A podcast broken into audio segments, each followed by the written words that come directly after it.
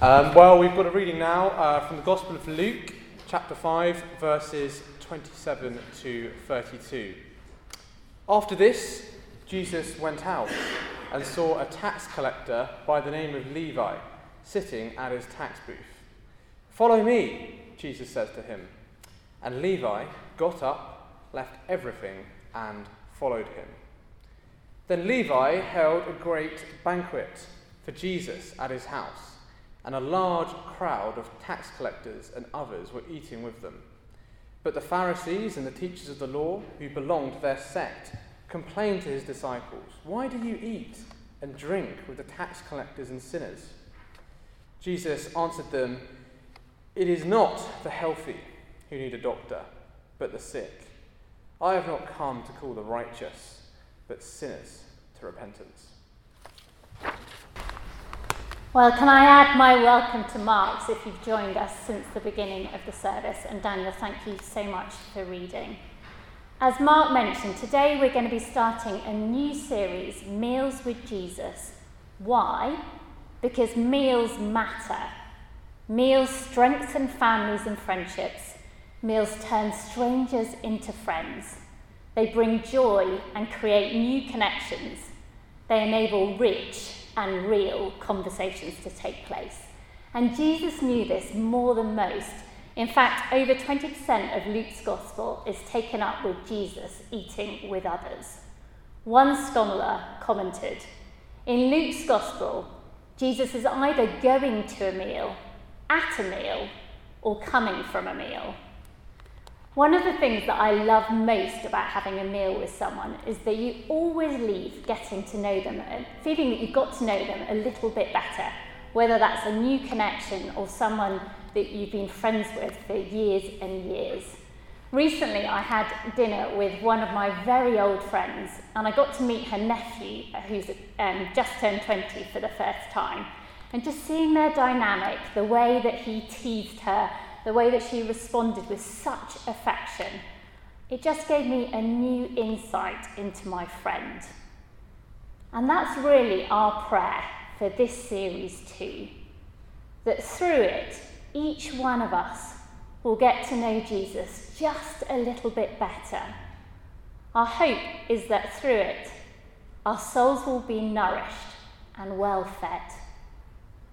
And today's meal is the first meal that Jesus enjoys in Luke's Gospel.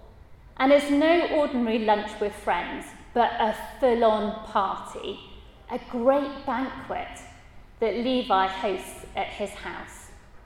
But before we get to the meal itself, let me give us a little bit of context. In the opening chapters of Luke's Gospel, Jesus sets out, or Luke sets out, Jesus' CV. He wants us to be certain that Jesus has all the necessary qualifications to be God's Saviour for the world. And to support this, his referees are none other than the angels, the prophets, and God Himself, who all endorse this. Imagine calling one of them to get the lowdown on Jesus. And having set out Jesus' credentials, Luke then goes on to share Jesus' manifesto that he's come into the world to rescue sinners, something that today's passage will help us understand better. Just before we meet Levi, Jesus proves that he really does have the power to forgive sins by healing a paralytic man.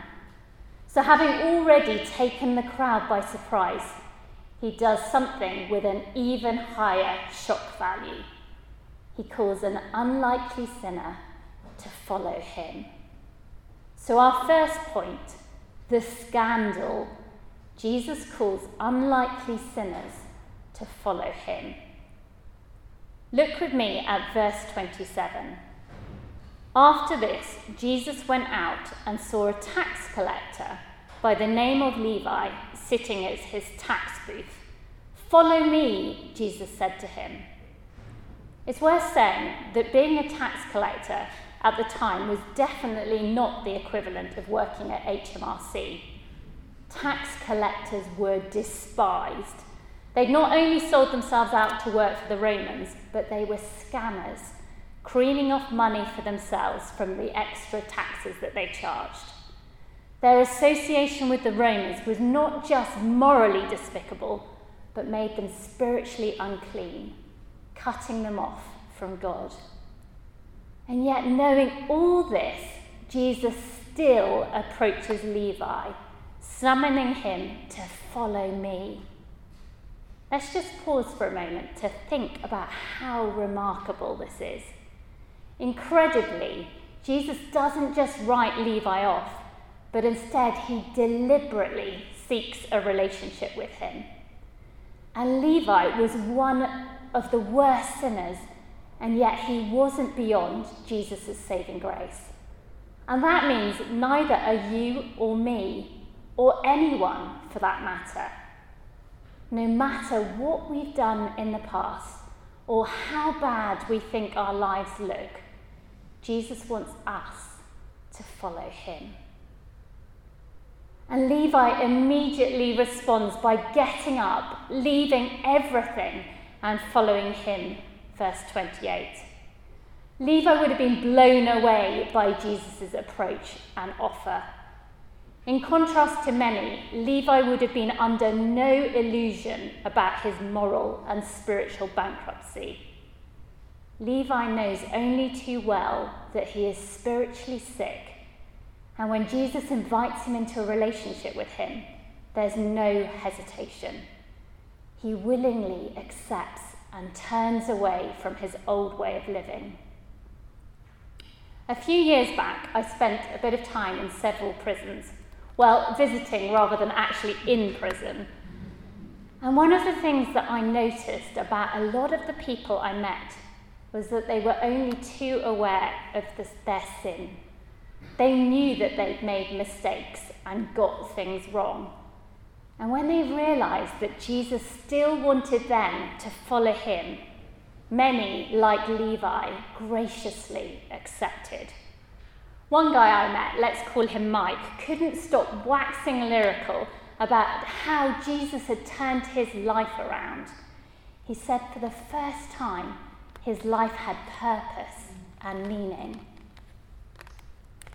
And if Jesus inviting one tax collector to follow him wasn't shocking enough, Jesus causes an even greater scandal by attending a banquet at Levi's house with all Levi's mates, more tax collectors and others. Verse 29. Having had his life totally transformed, it's only natural that Levi wants his friends to know Jesus too. And surely, if we're a Christian here, that's what we should most want for our friends and colleagues too. But the scandal is that Jesus actually wanted to spend time with them. He wanted to get to know them. He doesn't wait for them to clean their act up first. He meets them where they're at. But in the eyes of the religious elite, this was totally the wrong crowd for Jesus to be hanging out with. And when we reflect on the guest list, perhaps we too might be tempted to think they've actually got a point. To get the shock, let's put it in the present context. Let's be under no illusions, this was no harvest supper or middle class luncheon party. This was a party where every person came with an unsavoury story. The pilot who lived the high life whilst away from his family. The business owner who was involved in tax evasion and worker exploitation. The celebrity for whom women were simply a commodity. The career climber who was willing to do whatever it took to get ahead, no matter the cost. It's comparable to Rishi Sunak visiting the US and rather than going to the White House and having di- dinner with the president, choosing to spend the evening at the house of a local drug baron where the Coke on offer is slightly stronger than the Coca Cola that Rishi is used to. But incredibly or outrageously, Jesus wanted to meet with each one of them and the question we need to ask is why? And that's exactly what the Pharisees did ask in verse 30. Why do you eat and drink with tax collectors and sinners? And this leads to our second point the danger, misunderstanding Jesus' mission. Jesus' plans don't make sense because the Pharisees and teachers of the law totally misunderstand Jesus' mission. And the danger for us is that we too misunderstand what Jesus came to do. In verse 31, Jesus answers their question by saying, It is not the healthy who need a doctor, but the sick. I have not come to call the righteous, but sinners to repentance. I have a public confession to make. One of my favourite TV programmes is Casualty. I know my dad, and in fact everyone I know, can't bear the show, but for me it's a guilty pleasure. I started watching it with my mum as a child and I haven't stopped. But one of the things that is pretty obvious when you watch Casualty is that all the people who come through the hospital door are there because they need to see a doctor. Whether they've been pulled from a burning building or have been bitten by a viper and need antivenom, two of the recent stories, they need, and they know they need, medical treatment. But if one day the casualty doctors from Holby City or perhaps from St Thomas's across the river decided to set up an emergency department here in Parliament, they probably have a very quiet shift.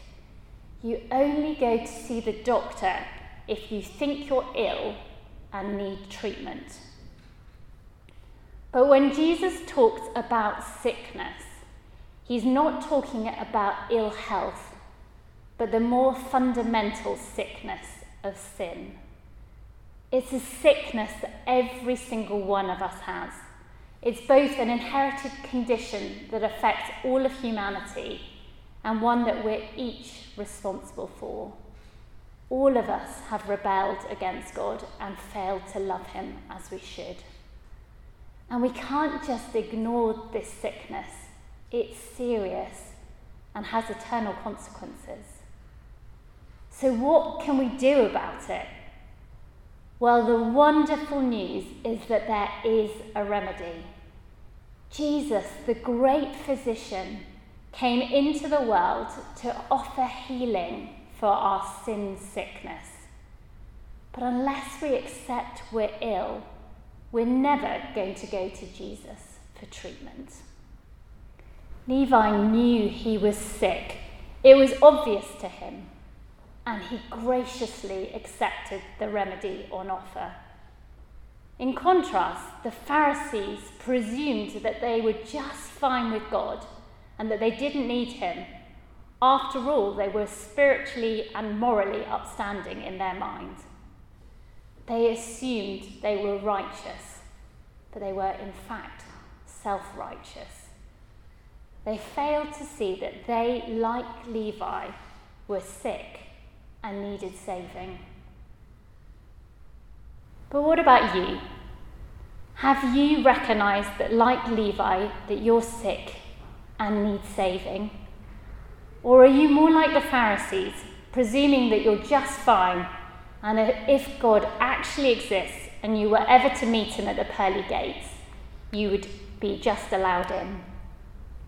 Jesus can only help if you're willing to acknowledge that you're sick. But amazingly, if you do acknowledge this, he welcomes you with open arms and is able to make you well just like with the NHS, Jesus' medical treatment is on offer to absolutely everyone, and it's free at no cost to you.